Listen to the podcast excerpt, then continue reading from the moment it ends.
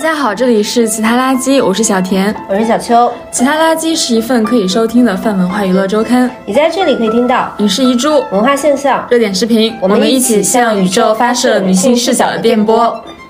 呃，那今天呢，我们想跟大家聊的一个话题就是，就是我跟小秋都发现，我们两个的注意力最近变得就是很差很差，也不是最近吧，就长一直以来，好久了。然后，其实我我们这里说的注意力变差，并不是就是那种说就高考的时候做题那种注意力差异，也不是说就是我们要变成天才那种注意力差，就是很普通那种，即使是一个可能十分钟的阅读，我们中间都恨不得要打开两三次不同的 A P P 查阅一下这样的注。注意注意力变差，嗯，然后我我们这一期想跟大家聊的就是，呃，一个就是这个事情是从什么时候开始发生的，是怎么造成的，以及，呃，就是在这种我们被手机 APP 填细了每个缝隙之后，我们失去了什么东西？嗯。嗯，那首先第一个，我们先聊聊就是注意力变差，注意力变差，嗯，你是啥表现？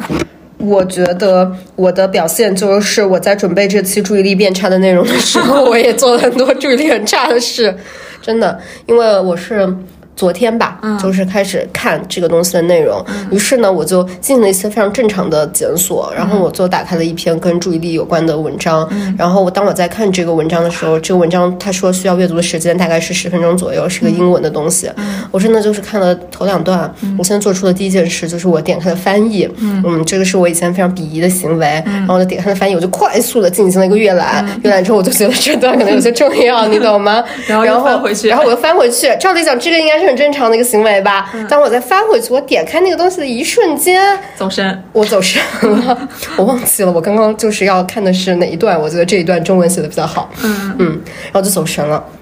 走神之后，我就努力的试图自己把自己拉回去，我就拉回去，然后我就又继续看，大概又继续看了三十秒钟左右。我这个时候脑子里面产生另外一个想法，我就说：哎呀，刚刚看那个东西好复杂呀，我是不是应该打开一个文档记一下笔记？要不然我一会儿会忘记。然后我想打开文档的时候，我打开了手机。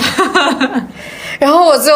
真的就是打开手机之后，我就点击了你的微信，我就开始跟你探讨一些 昨天我们那期节目为什么没有上榜。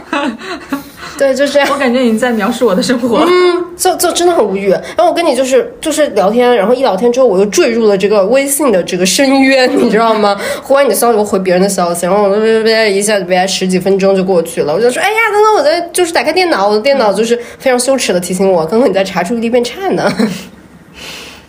哎呀。我我我的也很点，就是我最近开始跑图书馆，其实那个图书馆离我家还挺远的，就是远到我可能就是走走一趟单程，起码要走一个小时，所以这个对我来说是一个这么远。真的，你去这么你去这图啊？这图真的是我花了一个非常多的时间和精力，然后这一整件事情只为了一件事情，就是让我就是在一个特殊的环境里面去保持专注。嗯，然后我其实不应该笑你，我做过一样的事。然后我我我到了图书馆以后，我第一件事儿，真的第一件事儿找充电口，然后。然后第二件事儿，打开手机看看有没有人找我。嗯。然后第三件事儿，没有人找我，我就开始就是自动的上社交软件看看别人在做什么，有没有什么新近发生的我还没有了解到的事情。嗯。然后等这些全部都做完，然后我确定了说现在也没有人在找我，我也完全知道了每个人现在干嘛。嗯。然后我就开始恋恋不舍的打开一本书，就下定决心说说咱们今天就是下定决心，咱们离开赛博世界，咱们投入这个知识和图书的海洋。嗯。然后大概。五分钟之后，我就开始重复第二件和第三件事情。嗯。我觉得你说的这个事情让我有一个更大的体会，就是注意力这个事情，我觉得它的崩溃，它不来自于，它首先来自于我最早的时候，我觉得它来自于对我工作跟这个学习的影响。like 我要准备一个什么事情，我发现我做不了。后来我发现这个东西它不对了，它不对了，它源于我对于我这个 娱乐，它也影响了。是的，这个时候我就崩溃了，你知道吧？就是一开始我真的觉得无所谓，我觉得咱们老中人认真学习了这么多年，也该放松下对，我也该。放松一下了吧？后来我发现，当我想要投入一些我真的很想投入的娱乐生活的时候，我也不行了。是的，那时候我整个人真的大崩溃，大崩溃。而且，就你会扪心自问，说我不是很想做这件事情吗？对对对对，就是你刚刚说那个图书馆的那个事情，这个事情 exactly 在我身上也发生过。我发生的不是说我要看书，我觉得看书这个还是一个相对比较高阶的行为。我就是真的就是，我只是很想看一个弱智的《甄嬛传》。嗯，然后我昨晚上我说今天晚上我想看看《甄嬛传》，很久没看了，我打算看两集。嗯，我打开《甄嬛传》看，我真的是我为了打开《甄嬛传》这个行为，它都耗费了我一些时间呢。因为我要离开手机，然后我要做第二件事情，我要打开我的这个投影仪，我才能看《甄嬛传》啊。我打开我的投影仪，我在挑选这个的时候，我就打开了这个优酷视频。打优酷视频的时候，我又点开一个别的视频。嗯，我又忘记了看《甄嬛传》。我听这个的时候，我感觉险象环生，好想死。因为因为你你说的每一步，就从手机到投影，然后投影从这个 A P P 到另外一个 A P P，真的不至于一种赛博搬家。嗯嗯，那就很要命。等到我最后真的 finally 我打开了我真爱的《甄嬛传》，我开始看《甄嬛传》，然后就开始看了，然后我真的看《甄嬛传》看十几分钟，我就没看进去。我看手机屏幕亮，我又看到手机。然后这个时候你就暂停了，你知道吧？然后你就会出现一个非常诡异的情况，就是你你暂停了，然后你的这个等你从你的手机的世界回到《甄嬛传》的时候，你看到时间过去了一个小时，你的《甄嬛传》还停留在第十分钟。嗯，我就说他妈的，明明我是要看《甄嬛传》，好夸张啊！真的好夸张，我就觉得真的好像我整个人就是被毁掉了。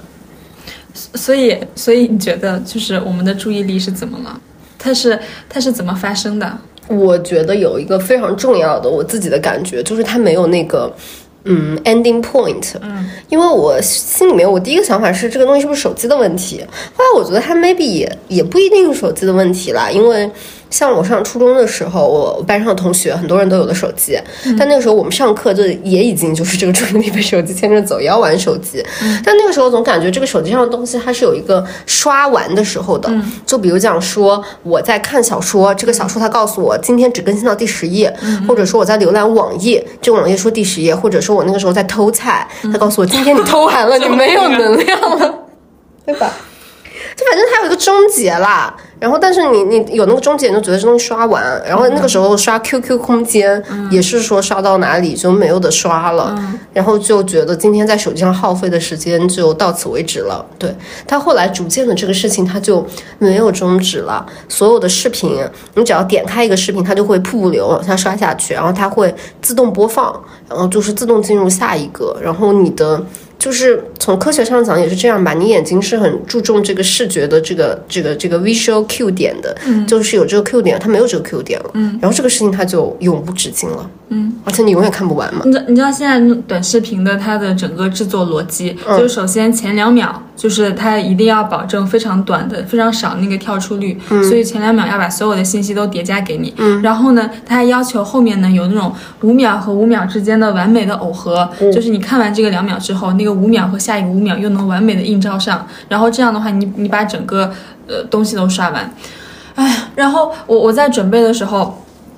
我在搜了一下豆瓣，然后我发现就是最近大家都在研究什么，就是最近就是出的新书在研究什么，就是为什么我们已经被围剿到了这种程度，然后我看到了大概这些书都是。超级畅销大书，几乎所有的就做产品人都在看的书。第一本叫做《上瘾冒号让用户养成使用习惯的四大产品逻辑》，第二本叫《传染》，然后冒号呃塑造消费心智决策秘密，第三本叫《疯传》冒号 让你的产品思想行为像病毒一样入侵。你听一听，要不要脸呐？三本书上瘾、传染、疯传，妈的好惨。而且，如果你真的就是要用这个他们的这个比喻嘛，嗯，就是我觉得一方面是就是真的所有的产品啊手机，我觉得这个后面我们可以讲嘛，他们在用一种非常努力的方式用这个病毒来感染我们。但我另外一方面，我真的觉得我自己的这个免疫力也会变得很差，嗯，就是我也觉得我以前免疫力没有那么差，就是以前也有吧，就是比如讲说，你觉得这个世界上很多东西它用一些就是那种非常 basic 的方式来吸引你，比如讲鲜艳的色彩，或者说手机上面不断的这种。提示音或者是叮叮叮的那种声音，但我觉得我以前也挺能抵抗的。我感觉我以前比较健康，嗯，我就是我就是说我要抵制，我不看手机。我觉得以前有那种强烈的意愿，我不看，我要看书，或者说我不看手机。我今天就是要有一段时间，我要专注的就是学习，我要复习。嗯，但后来我就是全方位的觉得我身体变差了。这哎，真的讲实话，就是 有点像就是。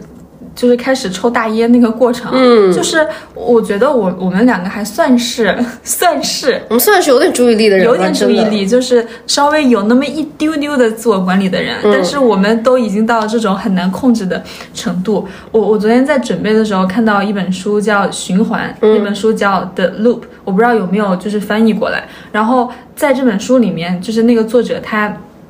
他描述了三个这种嵌套的循环，就其实是跟我们刚刚那个感觉是相关的。他说，第一个循环在我们体内，就是我们现在已经有了一个就是充满偏见的那个思考的方式，但是我们就是总是觉得自己是没有被影响的，嗯，以为我们是自发的在做这样的事情。哦，然后第二个循环是由技术来瞄准我们的伤痕和脆弱，然后通过发挥第一个循环里面的弱点来触发，然后让我们有一些就是比如说沉迷啊、赌博啊、上瘾这种冒险行为嗯开始出现。然后最外层的循环就是这种并不是我们受到这个刺激的短期行为，比如说就是去收收菜啊就结束了，它是一个就是像条件反射一样的全球性的羊群的行为。嗯，所以这种循环就是一环一环套一环，就完全不是我们两个就是靠这种意志力就可以抵挡的事情。是的，而且你说的这个，我就想起来，我昨天也看到一个类似的东西，他就讲一个嗯生理上面的机制嘛。然后他就是说，这个是哈佛大学有个心理学家，他有一个研究就是讲这个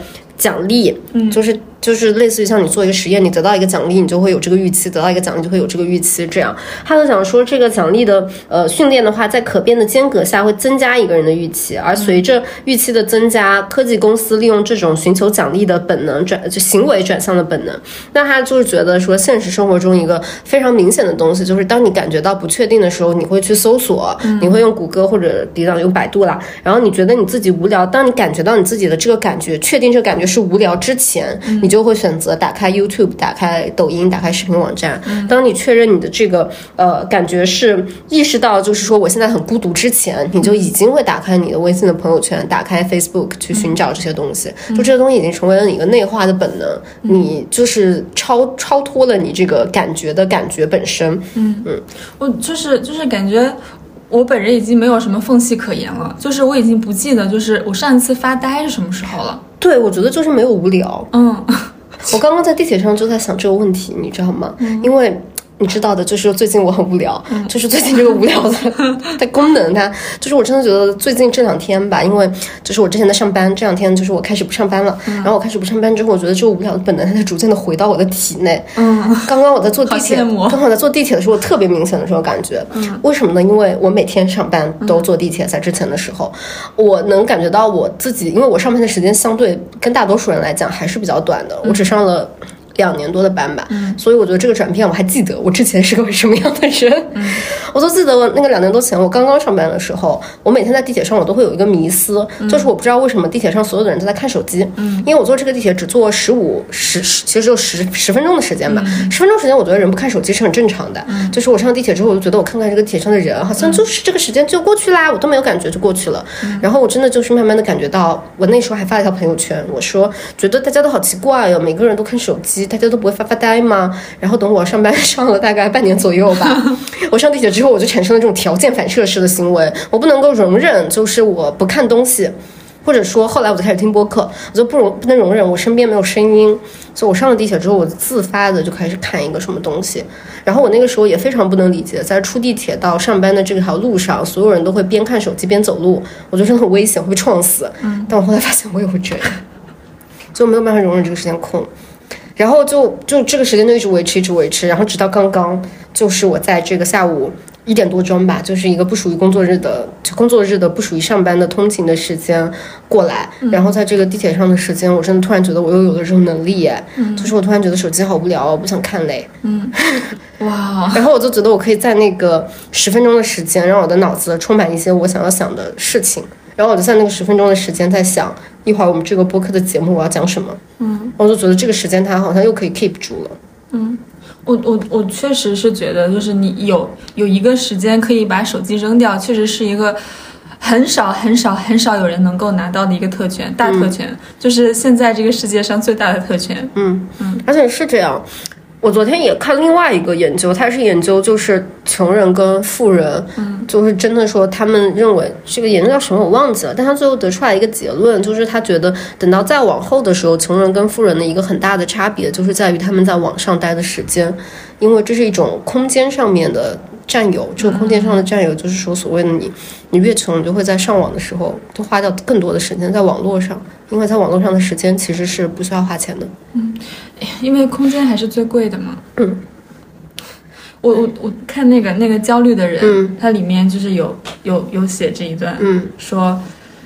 啊，说就是其实用钱买的都是和人的距离，然后这个距离。可能就是首先头等舱中间是没有其他座位的，嗯，然后那个 很对，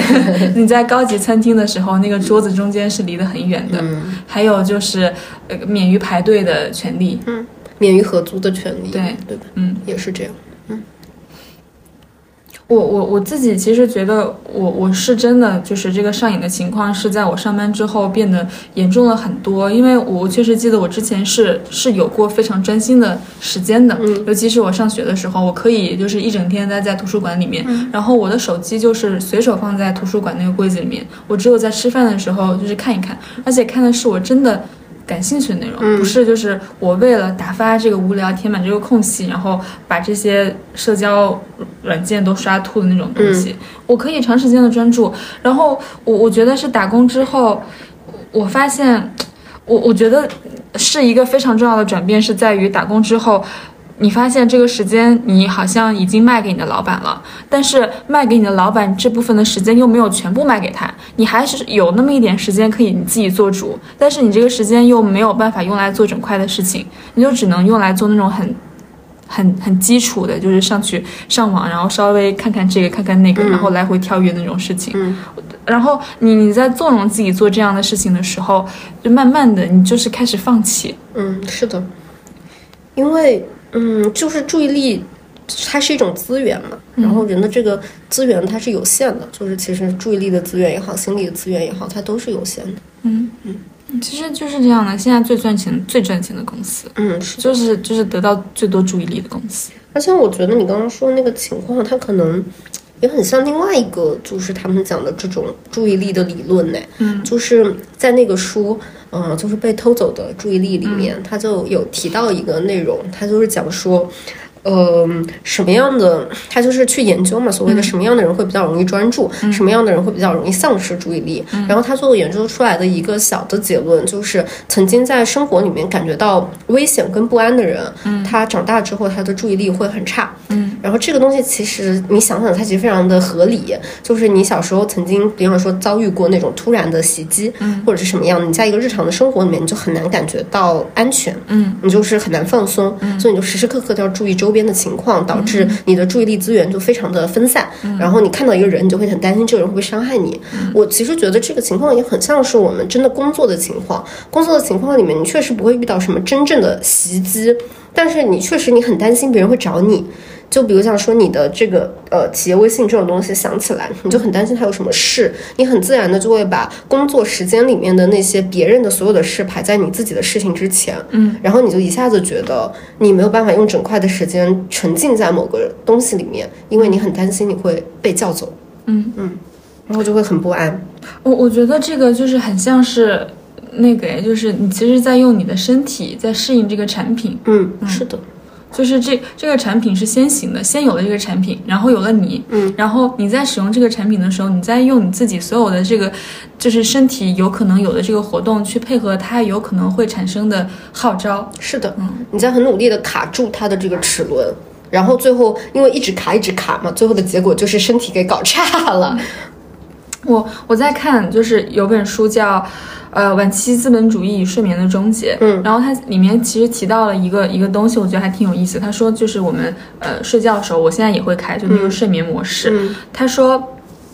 我觉得这个睡眠模式，它它也是一种，就是嗯，就是是用睡眠去适应手机的一种模式。嗯他说，最近的研究显示，说很多人夜里醒来一次或多次查看短信或数据的数量在大幅增长。嗯，电子设备上都有睡眠模式的设置。这种语言的变化看似无关紧要，但却是很普遍的。电子设备能够在耗电量低的休眠状态下运行，这种观念改造了睡眠，使睡眠变成了仅仅延迟或弱化运行的状态。开机关机的对应逻辑过时了，以及以至于现在已经没有什么人能够彻底的关机，也不存在真正的休息。是哎，我发现我的手机真的很久没有关机过了。没有，真的没有关机过。你你记得我们以前就是刚刚开始用手机，对吧？一定会会关机，手机会关机，电脑也会关机嘛。关机是一个很正常的事情。对，但现在我的手机跟电脑都已经很久没有关过机了。嗯。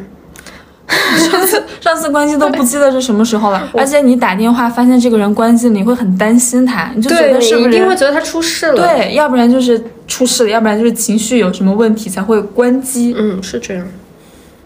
而且你刚刚说那个睡觉的，我也想起来，就是嗯，我们刚刚不是在讲说，如果我们把就是像这种不管不管是资本还是手机对我们的注意力的侵犯比作是一个病毒的话，我们人体的免疫力也变差了嘛。在那个被偷走的注意力里面，他也讲，他说我们的免疫力变差，他认为里面有一个很基本的东西，就是在于我们的睡眠在不断的减少。嗯，因为睡眠的减少其实跟免疫力的呃不是免疫力注意力的变差是相伴相随的嘛。嗯。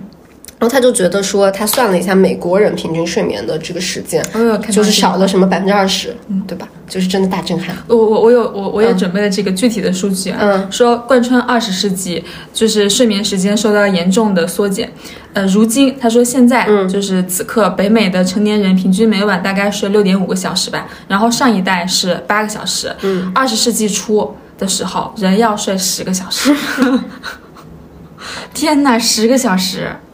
真的好夸张，真的好夸张。就是这些睡眠都是被分出来的，就分出来给这些软件。你你你最近有没有过一个时间，就是没有看手机的时间？你追忆一下。玩游戏算吗？那就只能算吧，算吧。啊，那只只能是玩游戏的时间、做家务的时间和看书的时间。嗯，是不看手机的。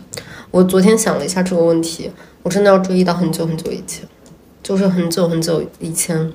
可能是两年前，嗯，我出去玩的时候，去了一个山里，嗯，手机没有信号了，嗯，就是完全不看手机，就把它丢在一边那种。因为没有信号，你手机没有用了。然后我现在还记得我当时的那个感受，就是第一个感受就是非常的不安，就是这个不安真的是持续了挺长一段时间才变好的。嗯，到后来你才有时间把你的注意力放到别的地方。嗯，好吓人。你你觉得就是我们刚刚讲的这些东西里面，它会不会有一种嗯夸大的成分？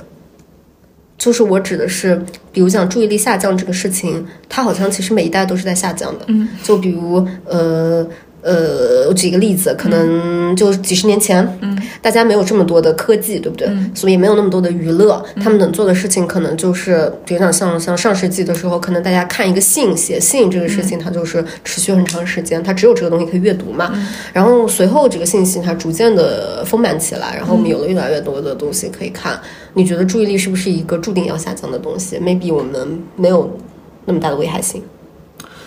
我我觉得注意力下降是真的和，呃，就是你的注意力被呃被统领和容纳进一个就是可以被销售的这种资本之网之后，嗯，它才变得就是开始变少了。嗯，所以我觉得它，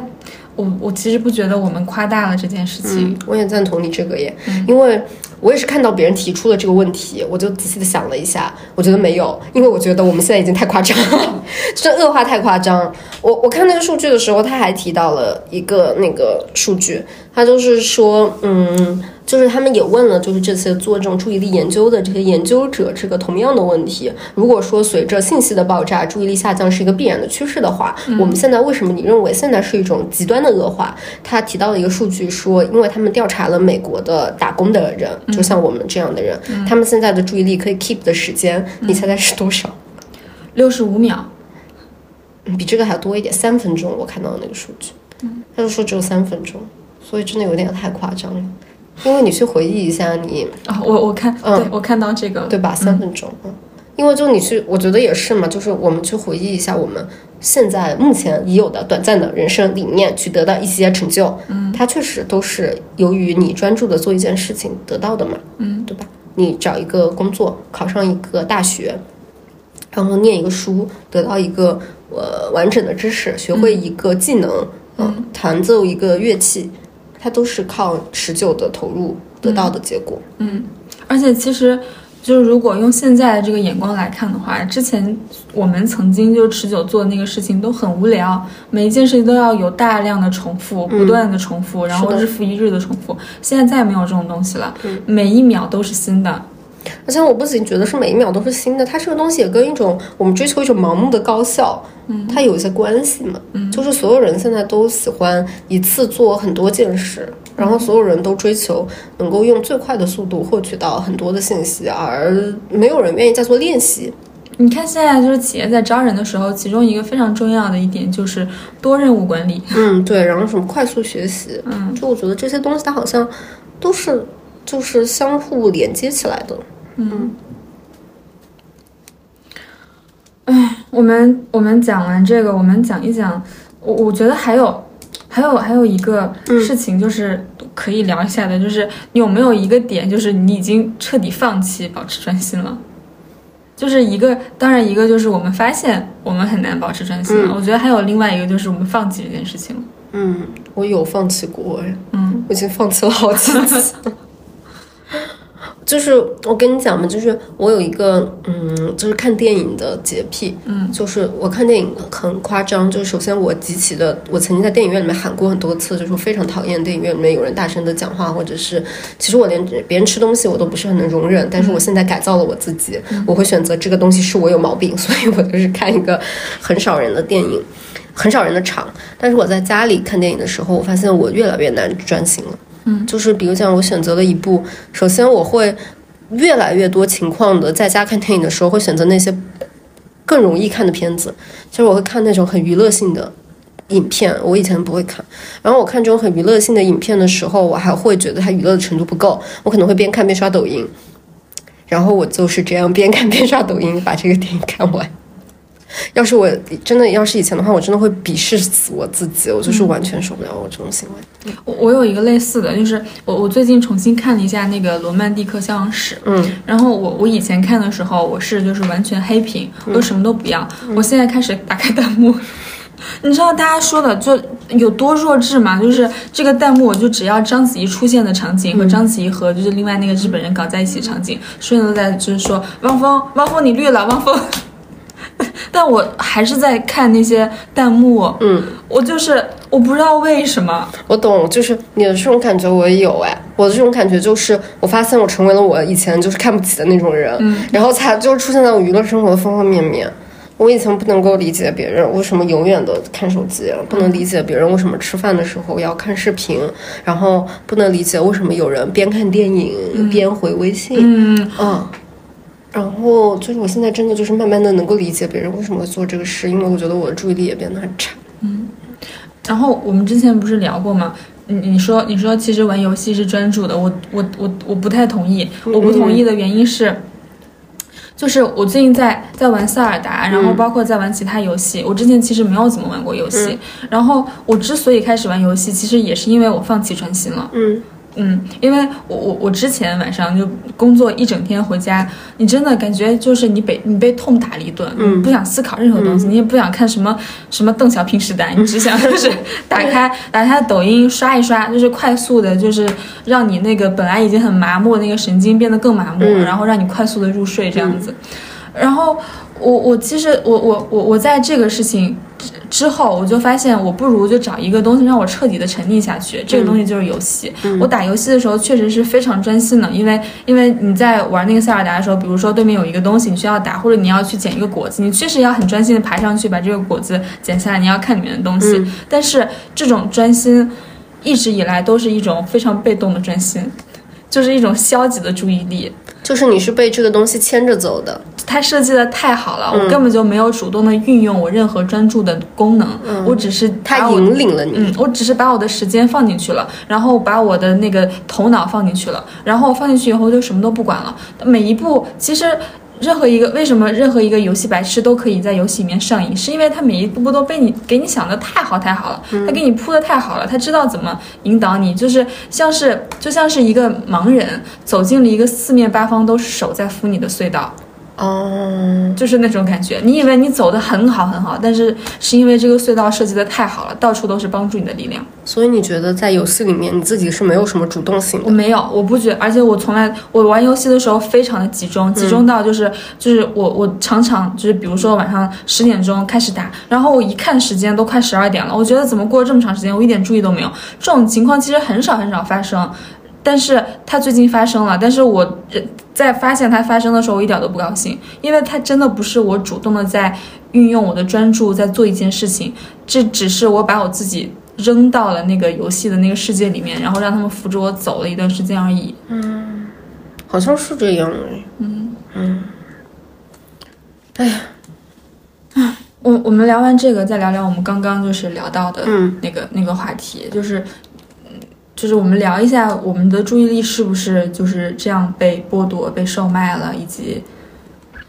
我们对我们在这个其中，就是我们自己作为被售卖的那一环里面，我们的感觉。嗯，我觉得，嗯嗯，应该就是是，我我会我首先我会说是，但其次我也觉得这个里面它有一些复杂的东西可以去讨论吧。嗯，就是那是不是被售卖？肯定是被售卖，因为。就从最早的那个那个有一些学者，他写出了这个平台经济之类的东西，他就不断的在认为注意力是一种资源，嗯，然后像这个什么大公司大企业，然后像这些社交媒体们，就是大家都知道的这些东西，它其实老生常谈的话题了，他们其实是广告公司，嗯，就是它靠的是我们的注意力跟点击，不断的去确认这个哪哪些东西是所谓的广告商的目标客群，嗯，然后我们的每一次点击其实都是在帮他们制造出更加精确的人群画像，然后更加。好的投放，以至于它最后变成了一种非常无意识的隐形劳动。嗯，我觉得这个是比较公认的一个事情。嗯嗯嗯，我同意，你也同意，我同意，我完全同意。我我自己在就是刷各种那个这这种软件，尤其是有这种 push 流的软件的时候，完全知道我自己是里面。怎样的一环？比如说，我我觉得你之前用那种比较老式的这种浏览的这种记录的时候，他会问你是是否接受 cookie，对吧？他会问你，你你可以选是或者不是。但现在你在浏览那些就是根据你的兴趣做推荐的一些网站的时候，你根本就不用选呢。是的，因为它上来的时候，它会给你一个很长很长的用户隐私指导，你不选的话，你就进入不了这个 app，所以你一定会同意嘛？嗯嗯。就是我后来又在想说这个事情，我觉得首先这个第一个肯定是确定的了，就是我们肯定是给平台是平台的一种注意力的资本，或者是觉得可能更往后一步的东西让我觉得更加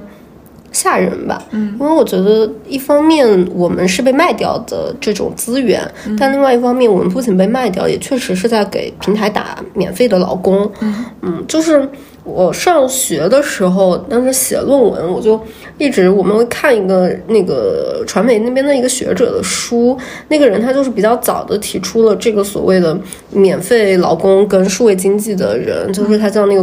Kristen Fuchs。然后他写的那个书里面讲的一个东西，我觉得讲的很好，就是他不仅停留在我们说的这个大公司把我们的注意力给卖掉了，他还停留在他还去分析了一下，他认为就是他那个拿那个马克思主义那个资本主义的那一套。去套这个嘛？他觉得这个东西是一个，就是 I C T 这个东西，就是信息资本主义，它正在成为世界上非常现在可能是最强烈的呃剥削的一环。然后他论证这个东西，他就是论证了说这个里面有一个模型，这个模型不是我们是我们这种什么无意识的劳动啊，隐形劳动是这个东西的最后一环。它的第一环是从呃第三世界挖矿的那些矿工开始的。嗯。他从那个矿工，他们做很低廉的劳动，然后就是非常血汗工厂的这种行为，这是他的这个世界剥削的第一环。然后第二环来到中国的富士康，然后大家去把这些矿作为电做成电子元件，然后这些电子元件构成了这个整个社媒信息技术发展的这个原始的生产原料嘛。然后这个生产原料再上升一环，上升到他到大公司，他把它制作成了这种信息的产品，然后他开始去收割我们的注意力，然后再往上一环就到了。我们，然后我们是其中的用户，我们在其中做免费的点击，然后不断的去把让这个数据变得更加精确，然后以及我们像小红书这种平台，你在不断的还有 YouTube、B 站，你在不断的为其进行创作，然后你希望通过这样的一种创作去获得你自己生产的价值，但你也无形之中给这个平台提供了更多的价值，然后这样的一环扣一环。这个中间你是看不到这个里面的血汗的，因为你作为最后一环，你会觉得我好像也没有什么嘛。我在这个平台花了很多的时间，然后我也获得了一些快乐。然后这个平台的前面的一环，那些就是隐形的那些工作，你根本看不到，你看不到这些第三世界的国家的劳工他在怎么样的做中间这个辛苦的工作，到最后他就完成了一种呃完整的剥削的产业链。然后这个剥削的产业链，它又非常的 fit 他们认为这个帝国主义的那一套，因为帝国主义是所资本主义是实现帝国主义的手段嘛。到最后，这个世界真的会被统领在几个托拉斯。以前的托拉斯是美国、俄罗斯这种超级强国，现在的托拉斯可能就是像呃谷歌、字节跳动，然后抖音这样的大公司。嗯，就是它完整的一套理论。而且我觉得，就是在这个这个之下，我我们自己作为那个人在被售卖了之后，反而认为我们自己作为那个人的概念变大了。嗯，是的，就 这事情也觉得自己很重要。对，就是就是 Kristen Fuchs 他提出了这个理论之后，就在网上还是被很多理论家骂得很惨。嗯，然后他们就说你怎么可以就是这么讲？因为这么讲感觉人在里面很被动嘛，就是因为他这个范围实在是太大，就是感觉每个人都被骂了。现在我们每个人都被剥削了，我们也挺开心，我怎么被剥削了？然后很多人就不满，然后这个不满就导致他们就有人也有理论家，就是有一个理论家他就提出了另外一套的这个东西，他就说我们应该把这个平台分分类，也就是说我们在这个中间人也有一定的自主性嘛，你也在里面获得了一些快乐，获得了一些反抗，他就觉得有的平台是好平台，有的平台是差平台，我们应该要用一些 regulations 去规范这些平台。然后他提到的一些差平台呢，我觉得就是咱们中国的大部分的社媒呢，它这个分类叫做五种分型，五种分型里面呢。呃，他有一些说的是好的吧，但总之，这个这个这个翻译的太太那个了，我就是懒得翻译。但他中间提到了三种分型，他认为是比较差的这种平台经济资本家，我觉得就是可以对应我们中国的一些媒体。第一个叫做大数据监控演算类。嗯，就是说那些用算法的，然后第二个叫做呃，这个叫什么？呃，听任已有设定驯服类，然后第三个叫做自由搜索类，嗯，然后后面的后面的两个这个翻译的我懒得翻译了，但反正类似的就是这个吧，我觉得那前三个都挺像他说的这种坏。社媒平台就是把你利用的最狠的那种，把你去打工的平台，就是颇像，嗯，就是抖音、小红书这种东西，哎，就是它给你一种幻想，就是幻想你可以在这个平台成为网红，嗯，而且其实我们之所以就是这么这么热爱，这么这么焦虑的去冲浪，嗯，去冲浪吧，嗯，是因为我们还就是越来越有这种冲浪焦虑了，你觉不觉得？什么叫冲浪焦虑？就比如说，大家在说一件事情的时候，你发现你居然没有听过，嗯，害怕，嗯，或者是你在说一件事情，你发现这个桌上有个人什么都没有听过，嗯，你对他就会有一些想法，嗯，唉，然后就是对于这个这个这个这个这个这个冲浪的焦虑吧，这个晚期资本主义和睡眠这本书也也说了，他说现在基本积累物品的欲望不那么重要。最重要的是要确信自己的生活与随时可得且被大力宣传的应用设备或网络保持同步。从这个视角看，不断加快的获得物品或丢弃物品的节奏，从来都不是让人遗憾的事情，而是一个显著标志，标明你拥有当下最炙手可热之物的能力。哇。哎呀，真的是这样，而且你你除了说你标志着你可能就是你知道 冲浪随浪而动，你是一个就是弄潮儿之外，还有一个就是我我觉得我不知道就是可能我我们老中玩这套就是社媒玩的尤其比较厉害的一个地方，就是我觉得小红书就是基完全把这些东西就是，呃是的。就是我也觉得，就是小红书，就是我刚刚说那什么五种气质分型里面，就是它被评为就是最坏的。它把所有的东西都呃聚集到一起了，嗯，全部都可以用。你可以用它去做搜索，然后你又可以用它就是去做呃那种推荐的算法的数据流。嗯，就是我我现在就是如果用这种理论再去看小红书的话，我觉得他是真正的就是让你给这个平台打免费工的集大成者。嗯，为什么这么说呢？是因为比如讲对比抖音跟小红书，其实你要在抖音上进行一些所谓的创作，你相信你自己会成为一个抖音网红，它就是对普通人来说，他真的比较少产生这种欲望，因为在他的那个算法的机制里面，你做的视频，你如果就是非常普通，你真的就是很难被点赞，而且你要做视频嘛，视频的难度它相对就比较大。但是小红书它给你开放了一种幻想，就是每一个人在我们这里都有可能成为网红，然后它用这个算法的机制，导致你每一个人出名的概率仿佛变得均等了起来。嗯但它显然是不均等的。嗯你很有可能你只是随便的拍了一张照片，你的这个东西就突然获得了很多点赞，然后你就产生了一种强烈的自我驱动的意识，我是不是可以在这里成为一个自媒体大 V？嗯然后你就开始进行一些创作。我会这么说也是有一个非常简单的观察，就是我最近发刷小红书，我发现越来越多的。你点进去之后，它会有一条置顶评论，嗯然后置顶评论就是我的主页有更多精彩哦，然后你就点进去看，你发现这个真的是一个纯素人的主页，他所有的内容就只有那一条有一千多个赞，其他的内容可能就是一个赞没有赞。这我我我对小红书还有另外一个一个观察，就是我觉得小红书跟我们之前玩的其他的就是我们这种从微博玩过来的人的那个改变，就是小红书它是真正的真正的平台化了，就是它再也没有那种就是博主个人化那种东西，它也而且最重要的就是它也没有就是呃集中和讨论一个议题的能力，彻底去中心化了？彻底去中心化。就比如说，呃，比如说一个一个博主，他在他有一个微博，然后他有一个小红书，他在微博他可以就是连续的不断的发同一个议题，然后在这个议题上下都有这个比较连接的通路的讨论，嗯。然后大家可能某几天就围绕这个一个东西讨论。但在小红书，你所有的东西，你只要打开首页，你的首页就是一块平台给你推荐的拼图，嗯，这个拼图里面不可能有任何一个议题可以就是通过就是突围其他的议题能成为一个连续的议题，它只能是今天此时此刻你这个九比九的屏幕里面就是三比三的那一块。嗯小小的议题，然后刷过去就没有了。而且就嗯，其实每一个嗯每一个 app 里面都有一个那个热搜榜嘛，嗯那个热搜榜相当于是就今天它最值得讨论那个议题那个榜单。嗯像像微博它那个就是那个 tag，、大家都在讨论这个 tag，它比较容易形成就是大家都在讨论这个比较集中的一个一个一个归属吧。嗯然后小红书那个 tag 是最奇怪的，小红书那个 tag 从来都只有一个，然后那个 tag 它提取的又非常奇怪，比如说。之前我们那个有有一个姐姐跟我们分享说、说上海都是恋爱脑，然后我仔细去看了一下，就是为什么会有这个说法。我觉得如果你形成了一个观点说上海都有恋爱脑，你得有一些论证吧，还有好好几多好多人的那个呃辅证证明你这个论题是成立的，然后我们再讨论这个议题。然后点进去以后，他是怎么回事呢？他有一个人发了一个视频，他在上海的街边看到一个老外从那个呃楼下往楼上扔了一束花儿，然后他说上海都是恋爱脑，他就把这个火了的这个视频当做了一整条就是这个议题的 tag 放在了热搜第一。所以这完全是他们平台提取的一个结果，是的它并不是一个真热度。然后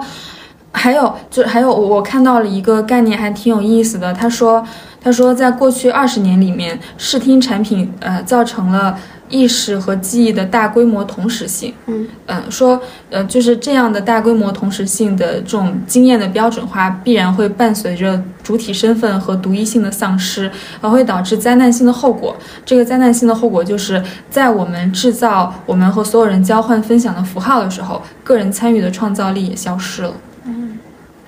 你你觉得就是另外一个问题啊，就是我们刚刚其实说了很多的这种主体性的消失嘛，你觉得在这个里面有所谓的个人的就是主动性在这个里面吗？比如讲说我主动去做一个创造，我主动去参与一个什么东西，我我感觉就是现在这个时代的嗯。主动性，就是我说就是就小红书的这一代，我觉得可能算是二零一八年、一九年到现在的这一代，这这五年前后吧，嗯嗯。就发展的尤为迅速。我感觉这一代的创造性主要体现在搬运的创造性，嗯 就是就是第一类最高级的创造性是把外媒的东西搬到内网上来，嗯创造一；第二类比较高级的创造性是把微博博主的内容搬到小红书上、嗯截图，创造二。嗯，然后第三类创造性就是套壳的创造性，他做的这个事情，我做一个差不多的事情再去创造。嗯，我觉得我比较赞同你这个看法，因为我觉得你就是个人在里面，你肯定会产生一种，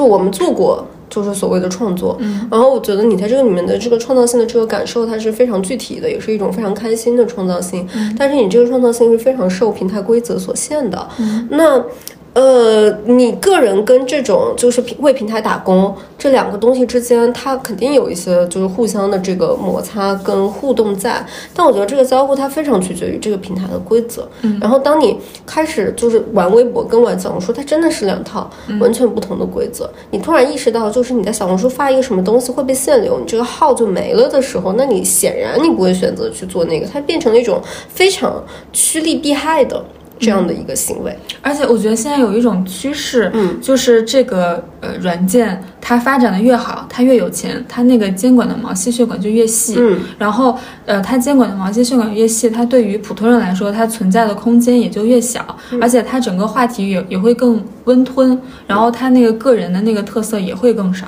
而且他确实他越来越想给平台打工，因为他也要求你的类目要做的非常的垂直嘛，嗯，你看其实别的就一直以来都有这种什么教你怎么做自媒体啊，对不对？就是你很少见到，我觉得真的是小红书出来之后，教你怎么做自媒体这个东西，它突然变成了所有人都跟你讲说，你一定要做垂类什么赛道。你要是一个穿搭博主，你今天就要做一个穿搭博主；你要是一个呃摄影博主，你就要做一个摄影博主。我突然觉得好怪。我说一个平台这么多用户在上面用，你每个人不是就是应该发一发你自己的东西吗？怎么突然变得全民都要成为博主？而且而且就是他感觉他发出这样的号召是合理的，嗯嗯，他觉得他可以发出这样的号召，即使他使用了你的注意力，然后又用让你用你的时间给他的平台打工，但他还是觉得他可以对你提出这样的要求，你要做一个垂类博主，这样你才会有流量。是的，所以我觉得就是总结一下，其实我们刚刚其实讲了两个事情嘛，第一个事情就是我们的注意力你。以点击、以刷这个时间来看的话，当你在做这个事情的时候，你本身已经成为了一种被售卖的商品，你在做隐形劳动。第二个事情是，你在你意识到的情况下，你也在甘愿的给这个平台打工，因为这个平台规则上面的引导跟限制，你逐步的甘愿的把你的注意力浪费在了这个平，或者说不是浪费吧，你就是真的就是奉献在了这个上面。嗯，那我我们就是为什么现在对？怎么讲？就比如说，我们现在要给他花时间，然后最后又要义务的、免费的给他打工，人都不傻嘛。我们为什么愿意把这么多的时间都花在这个上面？嗯，我觉得有一种感觉是你有点相信每一个人都可以做成这个事。嗯，就是就是要做自媒体这个东西，它这个风浪真的很大。嗯，就是我你你有做试图做过小红书吗？我我有，我也有试图做过。嗯，我当时是拿我朋友的一个号，就是试图做过。我以为我很懂，嗯，事实证明我也确实还挺懂的。我差不多就是三四条吧，我就做出了一些就是真的就是爆的东西。嗯。然后后来就突然意识到，说我在干嘛？就是这三十条做出来爆了之后，我再看了一下我手机的时间，我真的花在那个上面很多很多很多时间。我和你一样，我也是，而且我都不知道这个时间。我我大概发了七八条，七八条数据都非常好。嗯，然后后面我就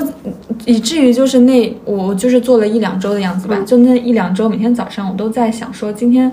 我发什么？而且你知道，我我感觉在小红书的创作是真的非常没有创造力的那种创作。嗯，比如说我在发个微博的时候，我是真的就是在发我的你脑子里想的这个东西。对，我在发小红书的时候，我脑子里面只在琢磨一件事情：什么东西会火？就是会想很多设计。然后我一定是搬运的东西，嗯，绝对是搬运的东西，绝对不可能是我自己创作的东西。然后我还要把它搬运的足够的隐秘，让它看起来好像又有那么一点整理感。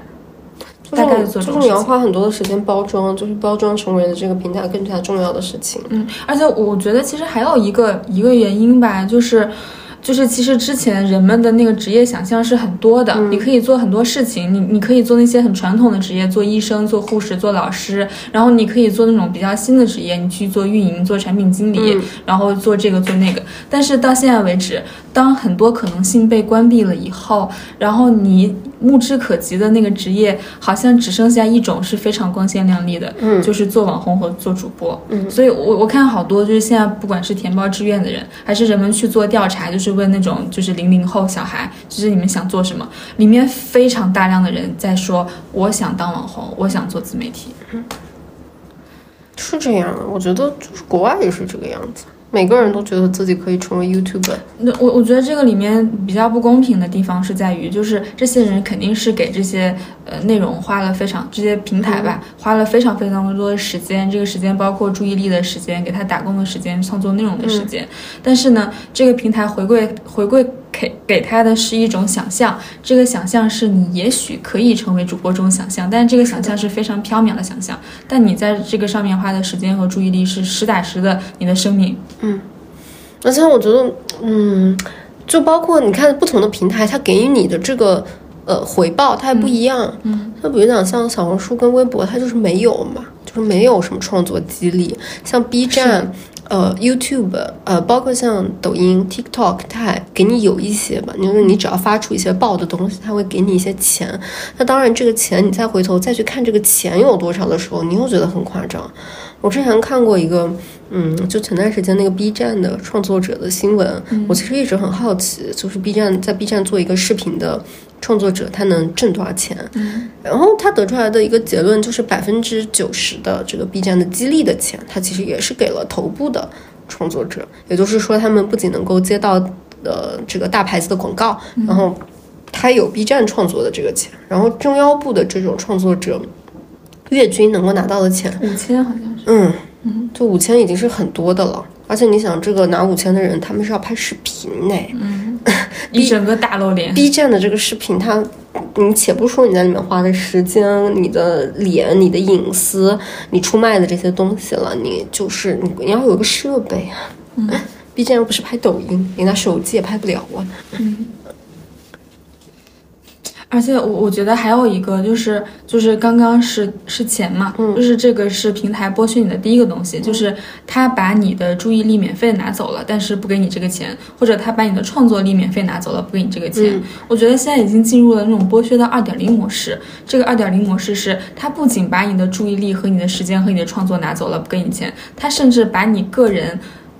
也拿走了。就是你创作这个东西之后，你并不是你，你只是一个原子化的电子配件。嗯。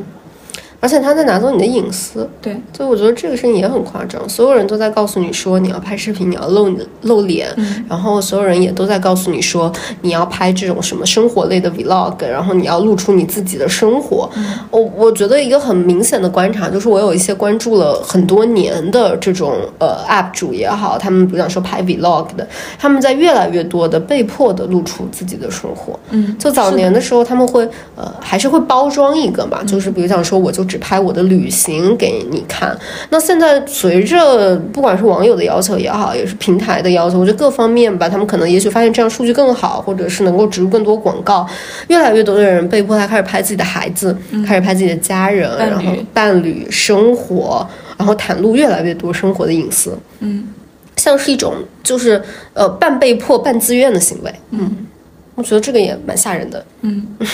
就就是有一种我们所有人都生活在那个楚门的世界里的感觉，嗯嗯，而且你想要赚这个钱，你就要就是主动的跃入这片楚门之海里，嗯，是的。我们聊完这个之后，我们再聊一个问题，嗯，就是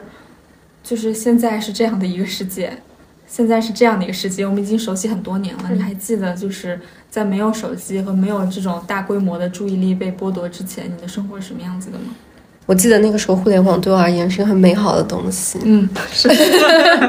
我还记得那个时候，对吧？我也记得，就是，嗯。我觉得在那个时候，可能因为你需要一个设备嘛，就是你要上网这个事，它没有那么容易。哪怕初高中的时候，我们就有手机，但那个时候它是那个 E 二 G 网络，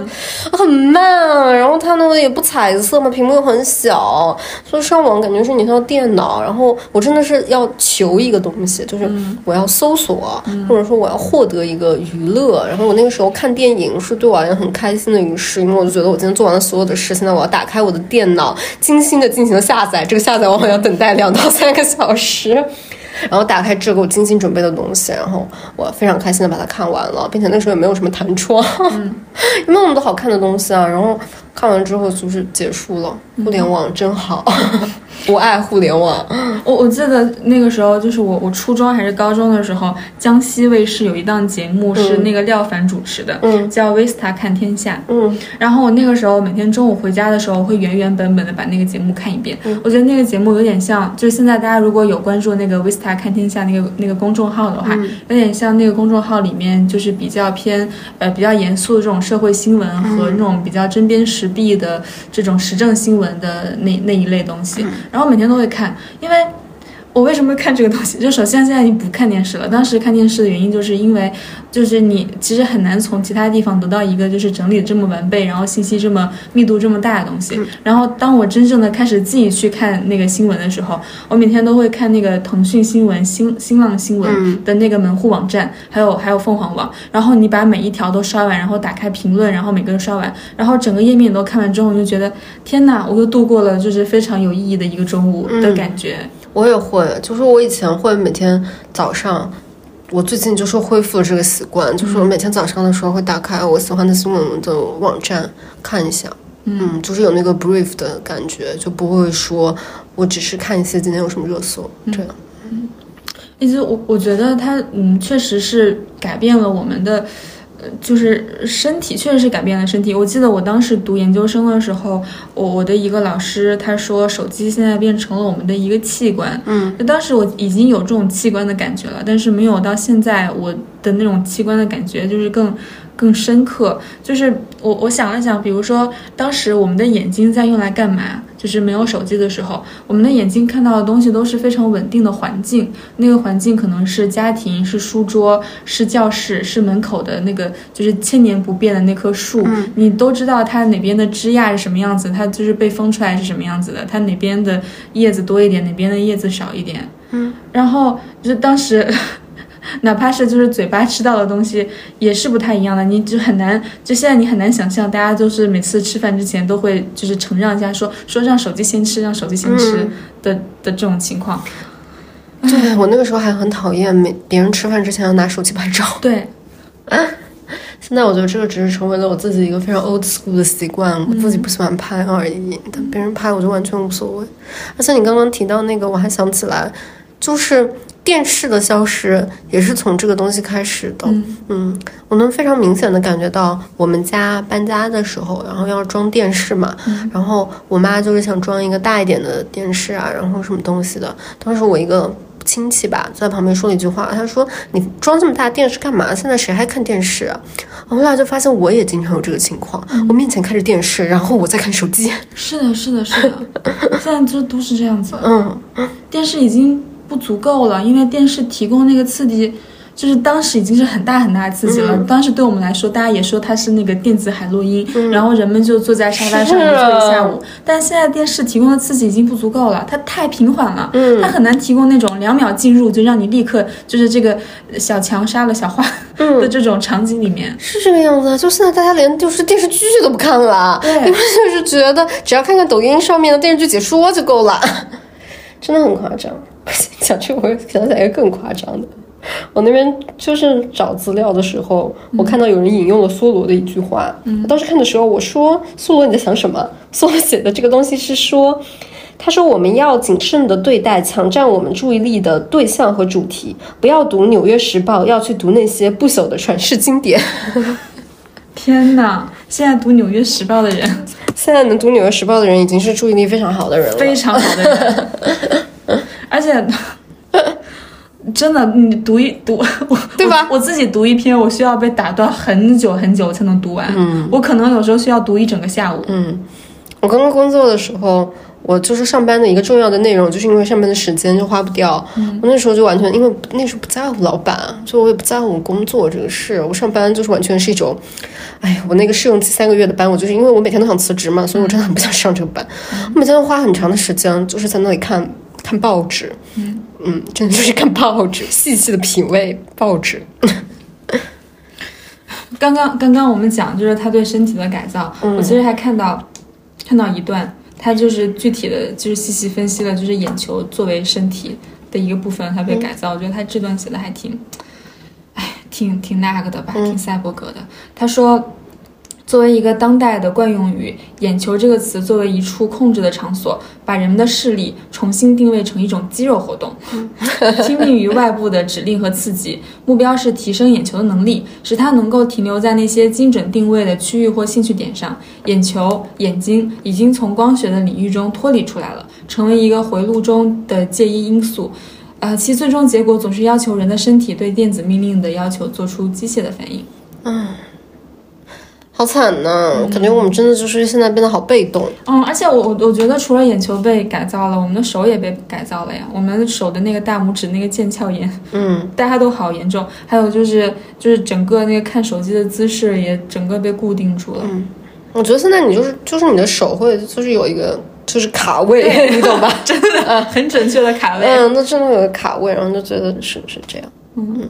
你身边现在有那种人吗？就是还没有被手机改造过的人？一个都没有，你有吗？我身边有的只有小孩。我我身边小，我觉得小孩都已经被改造过了，而且你知道现在小孩就知道自己不应该玩这个，然后他玩的就很隐秘，他每次玩的时候就把整个衣服，然后用这个手机遮住，然后就开始这样看。嗯，我只见过，嗯，就是我家里人的一个小孩吧，就因为父母他非常。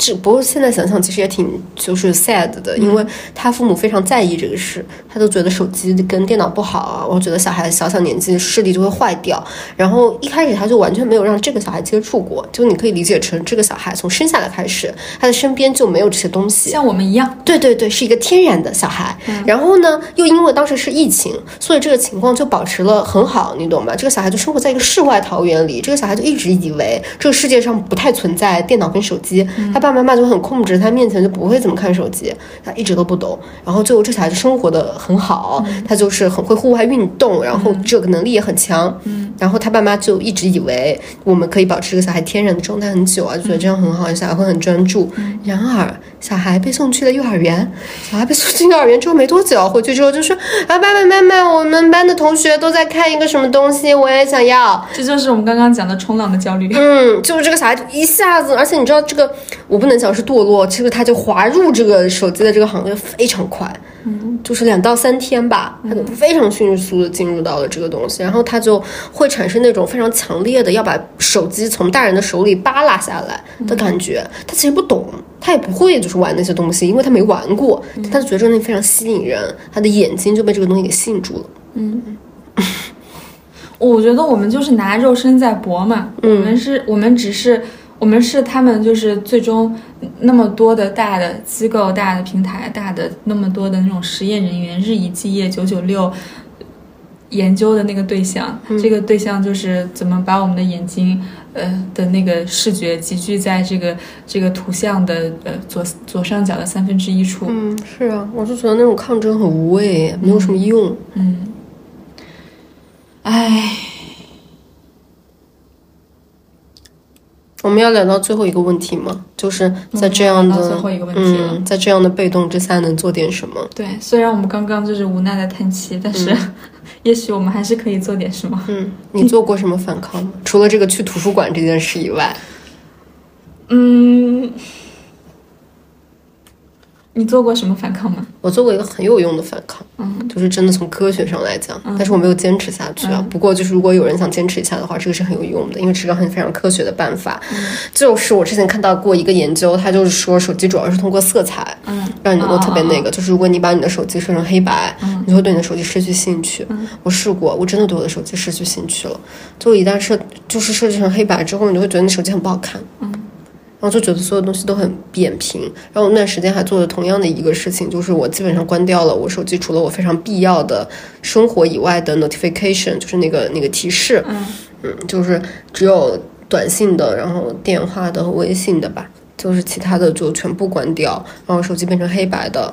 然后那段时间手机对我的吸引力确实下降了。嗯，我我曾经也做过一些，我觉得我们做的最多的就是减少功能嘛。我也是这样子的，就是比如说那个微信的入口有一些功能，比如说什么什么看一看，什么朋友圈，全部关掉，全部关掉，就是没有那个进入的入口就好多了。嗯，哎呀，但是是会好，但是但是坚持但是坚持不下去，坚持就是后来后来我还是把它们全部都设置回来了。嗯，我我我这边就是提供一个真正的，就是人家经过就是深思熟虑以后的的一个一个办法就是睡觉。嗯怎么讲呢？就是呃，这这些观点也是就是那一本呃《睡眠与晚期资本主义》睡晚期资本主义与睡眠的终结这本书里面的。然后他先说了，他说其实睡眠它是有罪的，睡眠的一大罪状就是它把有节奏的交替循环嵌入到我们的生命中，如阳光与黑暗、活动与休息、工作与休养这样的交替，在其他地方已经被灭绝或压制了。嗯。然后他他继续说，他说，因为就是睡眠它本身是不能够带来什么收益的嘛，所以人不得不睡觉，它是内在决定的，这给生产、流通和交费造成的损失难以估量。然后因为因为睡眠它永远都会与这种他说是二十四比七，我觉得就是类似于零零七那种体质吧相冲突，所以我们生命中很大一部分时间是在睡梦中度过的，在这段时间里面，我们得以从欲望的泥沼中解脱出来，人类。极大挑战了资本主义的贪婪本性。资本主义从我们手中窃取时间，睡眠将这一过程拦截，毫不妥协。大多数看似不能被消灭的基本的生理需要，比如说，呃，饥饿、口渴、性欲，以及近期对这种友谊的需要，都其实已经被重新改造和转化成的商品。但是，睡眠的存在意味着，有的人类需求和间隔时间是不能被殖民的，也不能被那个巨大的利润引擎所吸纳。所以，它在全球化的情况下，变成了不合时宜的怪胎和。危机的元首，所以呢，在这个这个这个领域，其实有非常多人在研究，但是没有什么就是攻克的的的方向，因为他们非常难以置信，怎么睡眠里面已经榨不出一滴油了，人已经睡得越来越少了，你还让他们怎么办嘞？嗯，不过现在想想，觉得就是真的有一点悲哀哎。嗯，我刚刚又去回想，这最近的这些大家所谓的。热点的东西，所谓的心流，嗯，所谓的沉浸式的各种各样的东西，所谓的这些东西，到最后都是为了找回曾经的注意力，嗯，其实都是为了短暂的跟屏幕、跟手机分离一下，你才会去做出这样的，嗯，常常是徒劳无功的努力，嗯，而且我发现，就是现在可以被断联的人。我发现真的就是被断联的是两种人，一种被断联的人就是你被用过以后，发现你真的不好用，所以你在你被就是甩在这个社会的秩序之外了，所以你可以断联了。另外一种就是真正创造这个规则的人，他可以断联，他可以无所谓这一切是怎样发生的，因为他已经站在这所有的这个废墟之上了。嗯，然后我们就是。中间那群非常 miserable，然后每天围着手机打转，被他统治，想要一些空隙，然后又得不到的那一群人，是啊，就总是在沉沉浮浮的挣扎。嗯，哎，我我我，他里面还有一段，我觉得他他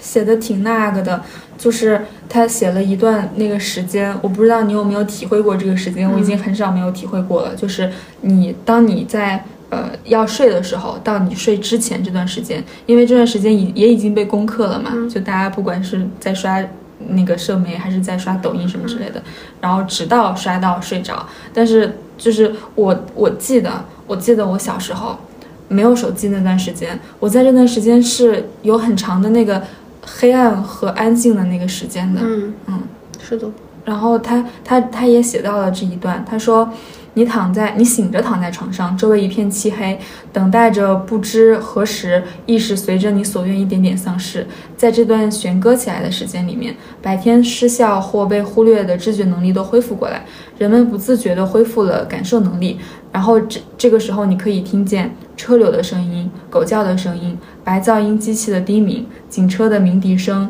以及输暖管道的叮当作响。或感受到肢体肌肉的轻微抽搐，太阳穴的血脉跳动。闭眼睛时会感到视网膜前明亮的颗粒波动。你会看到一连串不均匀的分散的焦点和不断变换的注意力，还包括催眠活动的不断发作。我想，嗯，我想我真的很怀念。这样的时间，嗯，它不仅是之前我们聊过的小时候的时候，你心无旁骛的看完一整本书，你沉浸在一个故事里面的时间，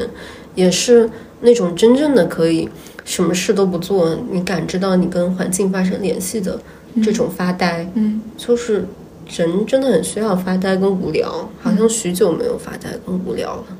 你常常就是时间，你的心里在焦虑没有事做和焦虑做下一件事做之中，就是反复跳跃吧。嗯，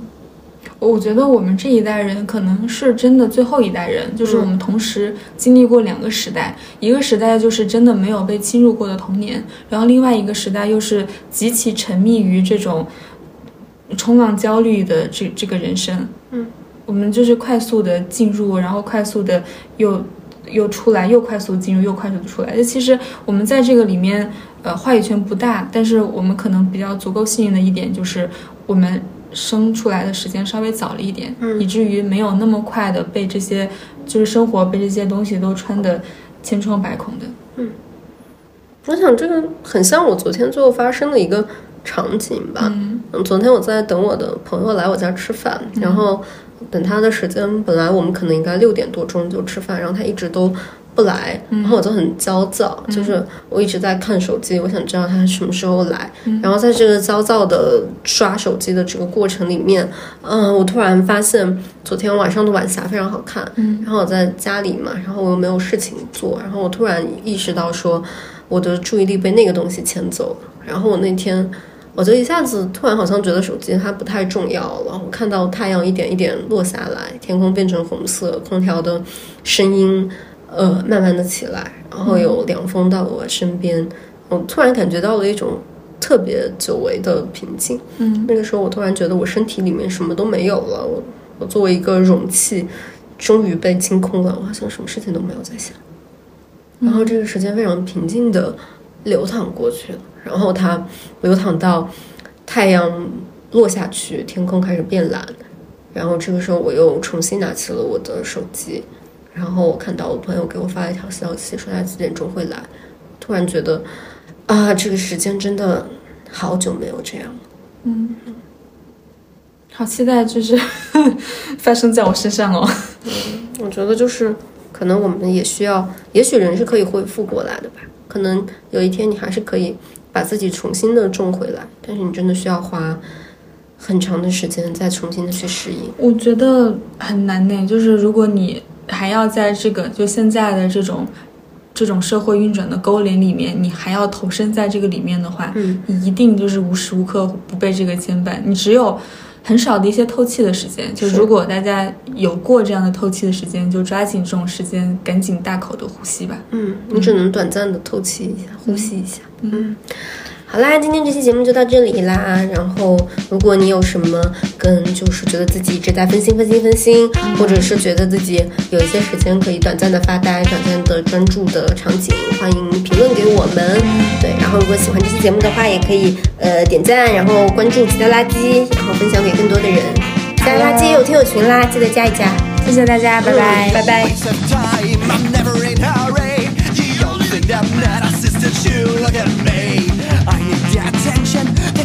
when you watch. I am a drowning person, you have love